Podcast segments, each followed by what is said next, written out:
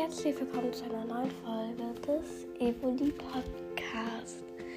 In dieser Folge habe ich nichts Besonderes vor, außer mich bei Linnea zu bedanken. Danke Linnea, dass du mir immer in die Kommentare schreibst, weil das weil wenn mir, ja, also bei mir schreibt nicht jeder in die Kommentare und ja, danke, dass du immer bei mir in die Kommentare geschrieben hast jetzt bei jeder Folge. Und deshalb möchte ich mich bei dir bedanken. Und du hast mir gesagt, dass du im nächsten Chat Uli Purba sein möchtest.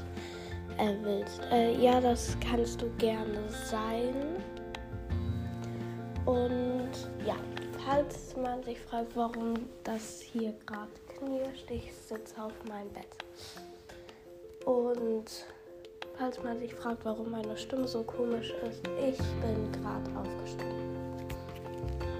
Und ja, äh, danke Linnea, dass du immer meinen Podcast hörst und mir immer in die Kommentare schreibst.